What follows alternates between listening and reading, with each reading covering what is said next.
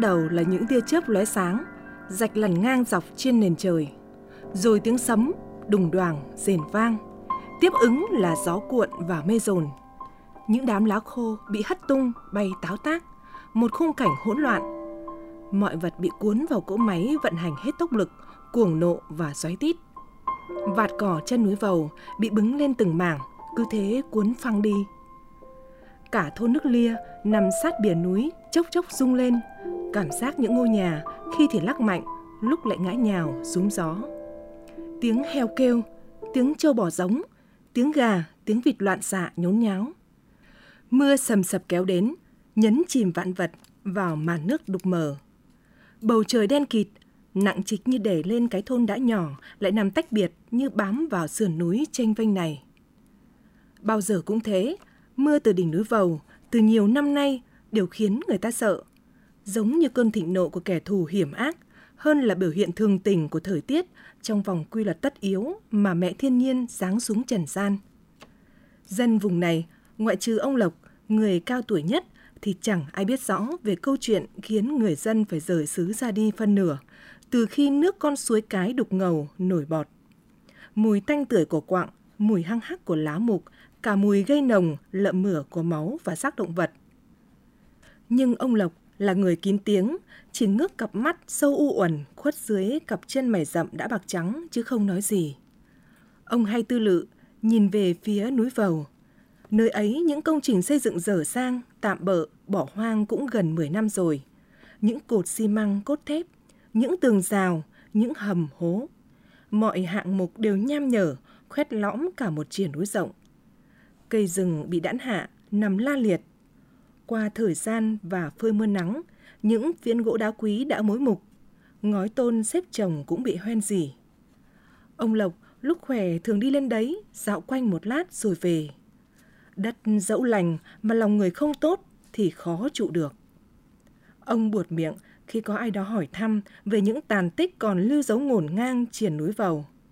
Khi nói về điều này, gương mặt ông lại giãn ra, trông đầy phấn khích. Cảm giác chuyện về những công trình một thời rộ lên rồi tắt ngúm, ông là người hiểu rõ. Nhưng ông chưa bao giờ hé răng, cũng như đề cập đến lực lượng bí ẩn nào đó đã khiến những doanh nghiệp, công ty muốn rửa tiền phải bỏ của chạy lấy người như thế. Chuyện có vẻ rối rắm và khó hiểu, lại mang đầy yếu tố tâm linh. Người trong thôn, đa số dân tứ chiếng, chọn vùng đất này sinh sống, thường đồn ông Lộc già làng từng là lính trinh sát và tay thợ săn thiện xạ chăm phát chăm chúng. Súng của ông đã hạ gục không biết bao nhiêu kẻ địch mà kể. Còn bàn tay ông, máu của thú rừng nhuộm đỏ, gột mãi chẳng phai. Nghe bảo trong nhà ông, nơi góc bí mật còn có bộ sưu tập xương thú. Họ cứ xì xào bàn tán. Đến tai ông chỉ cười buồn chứ không xác nhận. Còn nguyên nhân những trận mưa lốc từ đỉnh núi Vầu làm tình làm tội người dân thì chưa ai tưởng tận được. Cũng chỉ mình ông Lộc, thường mùng một âm là sách túi nải, cứ thế cắt rừng mà đi. Đến khi mặt trời lọt sâu xuống chân núi xa xôi tận vùng biên viễn, ông mới quay gót trở về. Dân làng lại đoán mò, chuyện nọ sọ chuyện kia, nhưng đành bất lực. Rồi người ta dần làng ra bởi cái lắc đầu của ông Lộc khiến họ không đủ kiên nhẫn tìm hiểu thêm. Để rồi từ người già đến trai tráng, cả những phụ nữ hóa chồng đều mang khối tâm tư đẻ chĩu. Đôi lúc trong câu chuyện, họ hỏi thăm nhau, chỉ rẻ rặt về bí mật những trận mưa như chút giận từ đỉnh núi Vầu.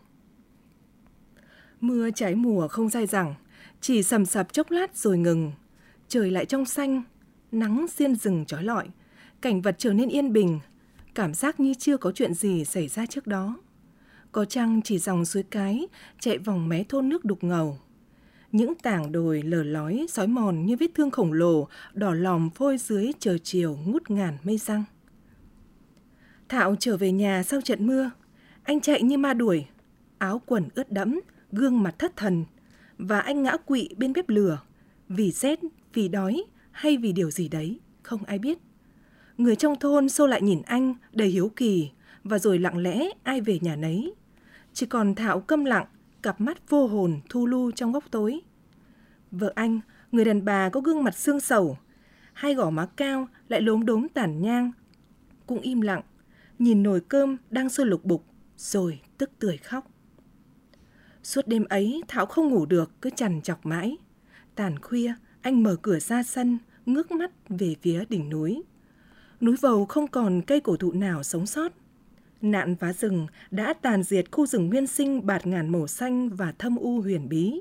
Nhớ lại chỉ tiếc núi và xót xa. Ngày ấy, lâm tặc và thợ săn hoành hành, dân các vùng lân cận đổ về đông nghịt. Cứ chập tối là từng đoàn xe ùn ùn chạy ngang thôn nước lia. Gỗ chết cao và những con thú rừng máu me đầm đìa hai mắt trợn ngược đang bị chuyển về xuôi. Người dân lo sợ, ngán ngẩm, cơ quan chức năng vào cuộc nhưng rồi đâu lại vào đấy. Bọn lâm tặc và bọn thợ săn cứ ẩn giật đâu đó chừng vài tháng, thấy tình hình yên ổn lại xuất hiện, mà bọn chúng ngày càng đông như nấm mọc sau mưa, thế nên chẳng mấy chốc cây cối mương thú trên đỉnh núi Vầu không còn một bóng. Dãy núi cao đầy màu xanh, rất bề thế, che chắn cho thôn làng bây giờ trơ khất, chỉ còn đá tảng và bụi cây gai mọc thấp, cùng những mảng màu nham nhở của đất đỏ lở loét. Tiếng hót của những loài chim chào buổi sáng không còn nữa. Bởi mấy cụm xăng lẻ hiếm hoi cũng bị gió quật ngã trong trận bão vừa rồi. Tiếng tác của con mang, tiếng gọi đàn của con nai hiền lành, dương cặp mắt ngơ ngác cũng mất biệt. Thác cầm réo nghe to hơn, giận dữ và hờn oán. Mặt trời lâu nay cũng khó phân định được mùa, cứ chói trang ném từng vốc lửa xuống thôn làng. Câu chuyện về vị thần mặt trời trên đỉnh núi Vầu hàng ngày nhìn nhân gian, nheo nheo cặp mắt đã không còn được lưu truyền. Những tia nắng vàng hanh, sưởi ấm cánh rừng làm sáng lên màu xanh tươi tốt, hứa hẹn những điều lành, điều thiện cũng hoàn toàn bị triệt tiêu. Thay vào đấy là sự gắt gỏng có phần dữ tợn của thiên nhiên, sấm sét và rông gió, mưa tuôn và thác cào luôn làm cho dân làng bất an, lo sợ. Thạo ngồi ở bậc thềm nhìn vơ vất, gương mặt anh tươi tỉnh hơn dù vẫn còn xanh xao. Gượng dậy sau mấy ngày nằm liệt giường, cơm cháo không buồn nuốt. Anh chống tay, vịn vách rồi lần đi ra đầu ngõ. Thôn vắng tanh. Giờ này mọi người đã xuống đồng, lên dãy cả. Vợ Thạo cũng đón xe về ngoại, mượn ít tiền lo thuốc thang cho chồng. Ông Lộc đứng nhìn Thảo một hồi rồi chép miệng chứ không nói gì. Bữa nghe tin thảo ngã nước, ông đem qua mấy thang thuốc nam, bảo vợ thảo sắc cho chồng uống. Ông còn chống gậy lên núi, hái thêm vài loại lá cây nữa. Vợ thảo làm theo lời ông, cho chồng uống ngày hai cữ lúc lửng bụng. Có vẻ thuốc ông Lộc cắt phát huy tác dụng, chồng Thảo linh hoạt và đỡ hơn phần nào. Anh ăn được, đã nói cười với vợ và ngủ không còn thấy ác mộng. Mày còn thấy đau nhức chỗ nào nữa không? Mày ngủ còn mơ thấy gì nữa không? Ông Lộc dễ sàng nắm tay Thảo lắc nhẹ. Thảo như bừng tỉnh, rụt người co rúm thất thần. Ông Lộc bóp chặt cánh tay Thảo. Thảo lùi về phía sau rồi chạy rúi rụi vào nhà. Chuyện gì thế nhỉ? Khổ, có khi Thảo điên loạn rồi. Mà anh ta đã gặp chuyện chẳng lành gì khi đi rừng chăng? Người trong thôn bắt đầu theo dệt đủ chuyện. Rằng núi vầu linh thiêng lắm. Giữa rừng sâu, heo hút có một cái hang động rộng lớn chứa đầy xương. Người ta không phân biệt được xương người hay xương thú bởi chúng chồng chất lên nhau trắng héo.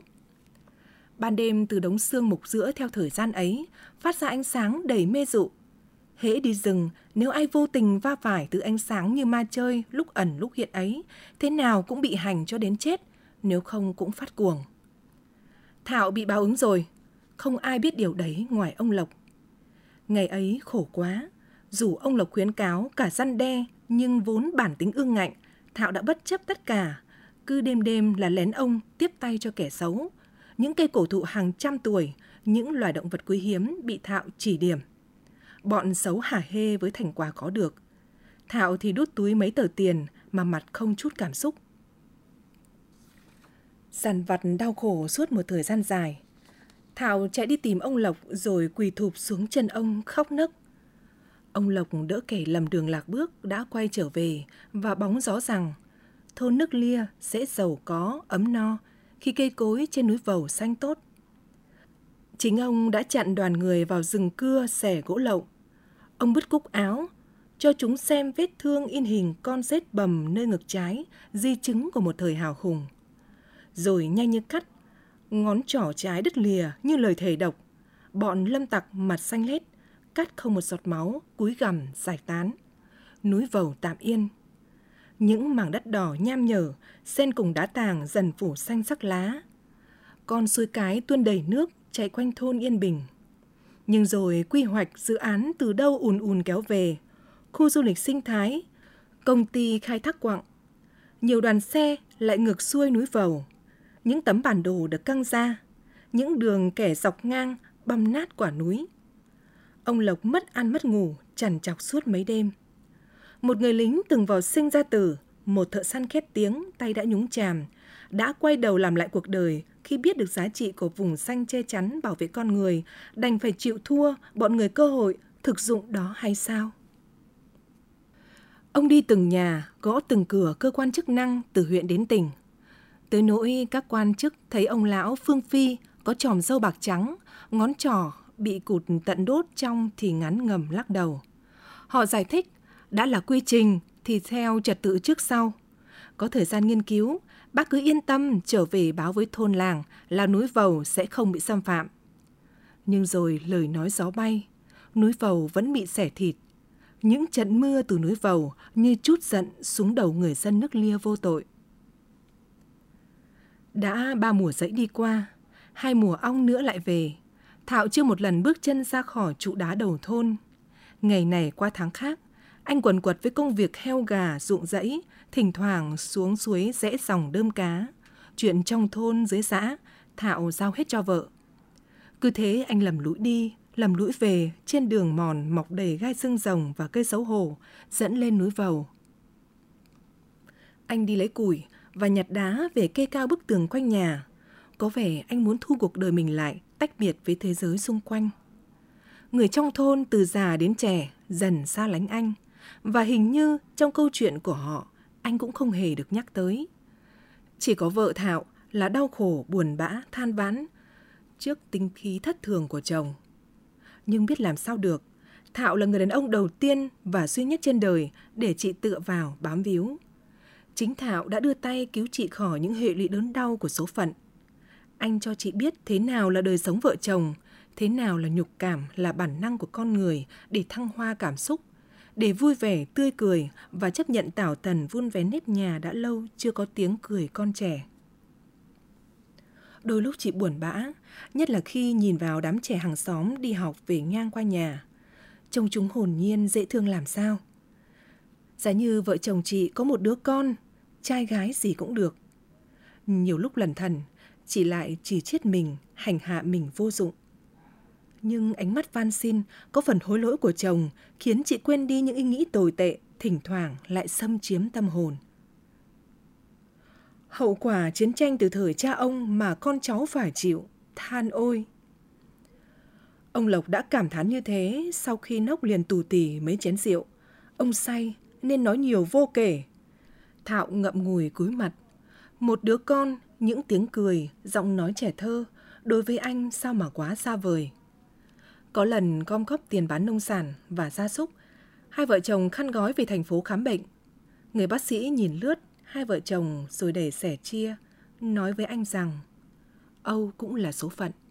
Ngày nay dù khoa học phát triển, nhưng chuyện có con lại rất khó khăn cho nhiều trường hợp vợ chồng. Anh chị hiểu và thông cảm cho nhau, yêu thương nhau nhiều hơn. Trời ơi, tôi đã làm gì nên tội. Thạo nấc lên một tiếng than dài giữa màn đêm tịch mịch. Người trong thôn bảo Thạo bị ma trên núi vầu ám. Anh làm gì phải bị trả giá như thế này cơ chứ? Họ từng thấy anh phản đối ra mặt, bọn người dưới xuôi lên băm vằm núi vầu làm khu du lịch, khiến hệ sinh thái bị đảo lộn hao mòn. Chim chóc bay đi trốn biệt, thú rừng hoảng hốt tục mạng. Hay có điều gì khuất tất? Chỉ mình ông Lộc hiểu chuyện.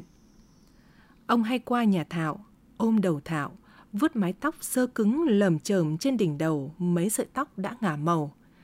Thảo khóc hức hức như đứa trẻ bị đòn oan. Ông Lộc nháy mắt cho vợ Thảo, lui ra sau bếp, để mặc cho Thảo chút hết nguồn cơn qua những dòng nước mắt. lòng ông Lộc cũng đang bị xáo trộn ghê gớm. Những mảnh vỡ của ký ức xa xưa chợt lóe sáng hiện về.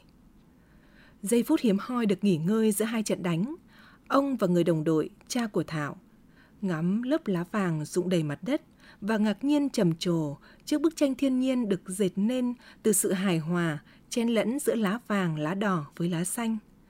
Cả khu rừng xôn xao lúc trời sắp giao mùa, khung cảnh đẹp làm sao. Người bạn lính thốt lên. Khi một trận gió ảo ảo thổi tới, lá trên cây rơi lả tả, còn lá dưới đất cũng cuốn bay theo chiều gió. Hai người tựa lưng vào gốc cây, nói về những dự định sau ngày chiến thắng. Bức thư bạn gái gửi cho ông, chưa kịp đọc vẫn còn nằm trong túi. Ông lấy ra, hai người đọc cùng. Nỗi nhớ vượt hàng trăm cây số về với góc phố thân yêu. Gốc xà cừ, con đường tắt qua sân chiếu bóng. Ngước nhìn bầu trời trong xanh, xuyên qua từng kẽ lá, những vệt nắng lung linh nhảy nhót mà lòng ông bồi hồi sao xuyến. Một ngày gần đây thôi, ông sẽ trở về. Trong ngày cưới của ông, người bạn lính sẽ không thể vắng mặt. Rồi họ phải rời cánh rừng thay lá, mặt đất trải một thảm sắc vàng để bước vào chiến dịch. Đó là một cuộc đụng độ quân sự lớn giữa hai bên, một thử nghiệm tuyệt vời mở đầu cho những diễn biến tiếp theo gay go và ác liệt hơn. Trong cuộc tấn công tiểu đoàn bảo an phe đối địch, đại đội thương vong gần hết, ông cũng bị thương ở chân. Còn người bạn lính ở ụ pháo bên cạnh bị một quả mìn làm sát thương cay xẻ đôi mắt. Dù máu chảy ướt đẫm ống quần, nhưng ông vẫn chiến đấu đến viên đạn cuối cùng. Đồng đội đánh chiếm được các căn cứ đối phương, lúc đấy ông mới đồng ý để được chuyển về hậu tiến. Chuyện này ông từng kể trong những lần gặp mặt truyền thống, nhưng có một điều, ông lại muốn đào sâu chôn chặt, bởi ông nghĩ nói ra cũng thế thôi. Hậu quả của nó đã tiềm tàng trong từng tế bào những người lính như ông, để có dịp lại phát tác hủy hoại. Cái chất lỏng màu trắng sữa hăng hắc ám ảnh một hôm bảng bà cánh rừng, lá rụng cảnh khô đầy chết chóc. Rồi trong chuyến trở về chiến trường xưa, ông rất vui khi gặp lại một số đồng đội, gặp lại những người dân địa phương. Những kỷ niệm làm lòng ông ngập tràn cảm xúc. Ông và cha Thảo đi thăm lại những cánh rừng phía dãy núi cao. Nơi ấy giờ là một cánh rừng xanh tốt. Nơi ấy là một hang động. Nơi ấy là chiến tích một thời. Họ đứng dưới những tán cây xanh, nhìn những đỉnh núi cao chạy dài. Ông nhặt một chiếc lá vàng nằm trên thảm lá đưa cho người bạn. Họ im lặng xúc động. Đôi mắt người bạn trí cốt như thể động đậy, ứa ra vài giọt mắt. Bạn ông đang nhớ về một người con gái giao liên vụt qua đời như là định mệnh, rồi họ đi tìm người con gái ấy. Mãi hơn 10 năm sau mới lần ra manh mối, nhưng cuộc đời lắm biến cố xảy ra. Tin tức về cô gái giao liên năm xưa chưa kịp mừng vui thì bạn ông đã nhận lấy hệ lụy đau đớn. Hai người đã có với nhau một đứa con từ mối tình tháng qua. Nhưng ác thay, người phụ nữ đáng thương đã chết sau tháng ngày mòn mỏi sống và chờ đợi người yêu trong nếp nhà nhỏ dựng tạm bên rìa một thôn nhỏ. Cha con họ gặp nhau chưa tròn câu phụ tử thì oan nghiệt lại giáng xuống đời người cha. Bạn ông đã rời xa cõi tạm sau cơn sốt rét ác tính. Cậu con trai tên Thảo một lần nữa bơ vơ. Còn ông chân núi vầu, nơi đôi chân một thời tuổi trẻ dẫm nát đã gọi ông đến dựng nhà sinh sống. Ông đến với núi rừng, cảm giác như trở về với những gì yêu thương, bình yên nhất sau những mất mát đớn đau mà số phận cố tình vùi dập. Chất độc âm thầm ngấm vào người khiến ông bao lần mê sảng. Có khi đang trưa, bỗng xét run, mồm sùi bọt trắng. Ông gắng cượng mà sống, tìm đủ phương thức để chữa trị. Rồi vì lời trăng chối cuối cùng của người bạn lính, ông đưa Thảo theo cùng, sớm hôm dựa vào nhau mà sống. Một mùa đông nữa lại về, cũng vì biến đổi khí hậu nên thời tiết thất thường và có phần khắc nghiệt hơn mọi năm. Đỉnh núi vầu tuyết phủ trắng xóa, mỗi ngày tuyết rơi càng dày, khiến cho rừng cây rụng hết lá, trơ cảnh sơ xác. Gió nối u u từ sáng sớm đến tàn khuya. Thôn nước lia bị bọc trong không gian đầy hơi lạnh và lúc nào cũng sũng nước. Mọi nhà dân đều đóng kín cửa, những đống lửa le lói được nhen lên. Châu bò già chịu lạnh không nổi, giống lên mấy tiếng rồi ngã quỵ. Con suối cái, nước đã đóng băng, cá nổi phơi bụng trắng ngập dòng chảy. Cỏ hai bên bờ ngả vàng hiu hắt. Ông Lộc cùng thảo chùm kín người trong chiếc áo tơi dày. Họ bấm chân mà đi, có đoạn chân ngã rúi rụi. Mặc hai người vẫn cố bước. Gió rét khiến mặt mày cả hai tái nhợt, răng pha vào nhau lập cập. Con không đi nữa đâu cha. Tiếng gọi cha đầy trìu mến phát ra từ miệng Thảo rất rõ ràng và tự nhiên. Ông Lộc quay lại, nắm chặt tay Thảo ra sức kéo. Mạnh mẽ lên con, chúng ta sống được là nhờ vào núi vầu cả đấy. Nhưng con sợ. Thảo bỏ lửng câu nói, ông Lộc buông Thảo ra, sụi lơ hai cánh tay, ngửa mặt hướng về đỉnh núi đầy tuyết như giải khăn tang khổng lồ quấn quanh. Con về đi, mình cha đi cũng được. thảo mím chặt môi, nửa muốn lùi lại, nửa muốn dấn bước. Ông Lộc bất ngờ nhìn xoáy vào mặt thảo. Một luồng khí lạnh hơn cái lạnh của thời tiết bên ngoài vây lấy anh, khiến anh bồng bềnh trôi trong cảm giác không trọng lượng. Trong bóng tối của đáy mắt người đàn ông mà anh xem là cha, là nghĩa vụ, hình như có ánh chớp lóe lên sáng người từ cánh rừng nào đấy rất xa, rồi một chuỗi âm thanh trầm ấm quen thuộc liên hồi và rục rã. Hình ảnh con mãnh thú gầm gừ qua kẽ răng khi rình mồi hay chống cự kẻ thù. Không phải, đấy là tiếng kêu thống thiết của loài thú tật nguyền khi chúng tên, nó dương cặp mắt van xin cầu cứu. Có một sự thôi thúc mơ hồ đưa chân thạo bước. Nhẹ tênh, ông Lộc rủ rỉ bên tai anh về cuộc chiến ngày trước, rằng cha Thảo là một chiến sĩ dũng cảm, hễ ngắm đúng mục tiêu thì bao giờ cũng hân hoan thu về chiến lợi phẩm. Ông Lộc nói nhiều lắm, Thảo cũng bất ngờ, không hiểu sao ai dồn sức cho ông già trên 80 mà đi khỏe thế. Cứ nghĩ lan man, đến đoạn dưới sâu phải men theo làn đá, thì Thạo mới rực tỉnh. Cảnh núi rừng bao la mở ra trước mắt anh, vừa lạ lẫm vừa thân thuộc.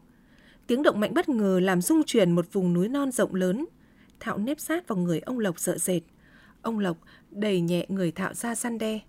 Trốn rừng này là của dân nước lia, chúng ta không sợ gì cả. Nhưng Thạo ấp úng. Đừng ảo giác, hổ rừng này trước đây nhiều lắm nhưng nó chẳng làm hại ai bao giờ. Có chăng khi trốn sơn lâm bị phá hủy, buộc chúng phải trả thù. Một tiếng gầm tròi óc vang lên như minh chứng cho điều ông Lộc vừa nói là hiệu nghiệm. Bóng con hổ xám lướt phút qua, cỏ cây ngã rạp và tuyết trắng rơi tràn, phá khí lạnh vào mặt từng đợt.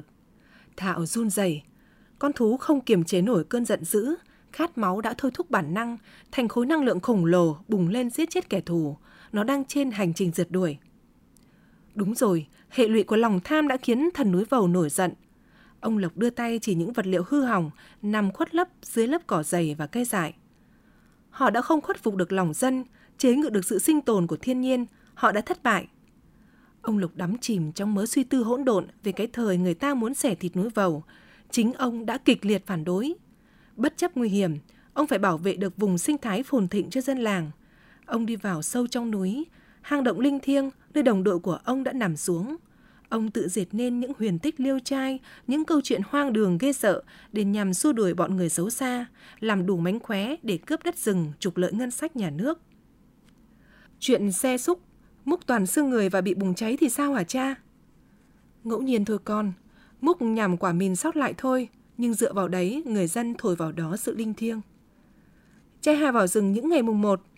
Thảo tiếp tục hỏi về tò mò. Cha đi thăm đồng đội, những con người đã hy sinh anh dũng và nằm lại giải xác trên cánh rừng hang động bờ đá. Một nén nhang thắp lên sưởi ấm linh hồn họ con à. Dạ thưa cha, còn hiện tượng mưa từ núi vầu luôn dữ dội và khắc nghiệt thì sao? Thảo thắc mắc, lòng nhẹ nhóm ít nhiều. Rừng núi như mở rộng thanh thang, nhịp ngày đang trôi trên những cành cây đã rũ sạch tuyết trắng. Nắng hanh vàng dọi xuống, lấp lánh con đường mòn đưa lối hai con người trở về nhà. Có gì đâu, cây rừng bị tàn phá, vùng xanh bị thiêu rụi, không khí nóng lên, mùa mưa tới, tấm chắn không còn, mưa từ phương xa dội về, cứ thế chút xuống đời người dân vô tội, Âu cũng là số kiếp. Hai người về đến đầu thôn nước lia, ngoảnh lại nhìn dãy núi vầu, nơi những cụm cây bắt đầu nảy trồi đâm nhánh sau mùa đông lạnh giá. Rồi nếu có những cơn mưa thì nước cũng sẽ điều hòa mà rơi nhẹ xuống đồng đất dãy nương. Và từ các con suối, nước sẽ từ từ dâng lên, trôi ra sông về biển cả. Thạo cố nhớ lại những chuyện đã xảy ra với mình. Cơn sốt rét vì dầm mưa nơi thâm u cùng cốc, vì chất độc quái ác kim sâu trong từng mạch máu. Sức khỏe anh đuối dần, cộng với việc lo nghĩ về đời sống vợ chồng, cố gắng lắm mà vẫn chưa có được mụn con. Cũng may vợ anh hiểu chuyện thông cảm. anh đã yên tâm phần nào khi vợ anh thấy hài lòng với cuộc sống hiện tại để cùng chồng làm ăn, vun vén hạnh phúc là đủ rồi. Một chỗ cười vui vẻ vang lên, những ký ức tàn phai cũ vừa ập tới chồng chéo lên lập tức bị xóa vết. Thạo lâng lâng đứng trước sân nhà, ngước mắt nhìn lên đỉnh núi vầu xanh thẫm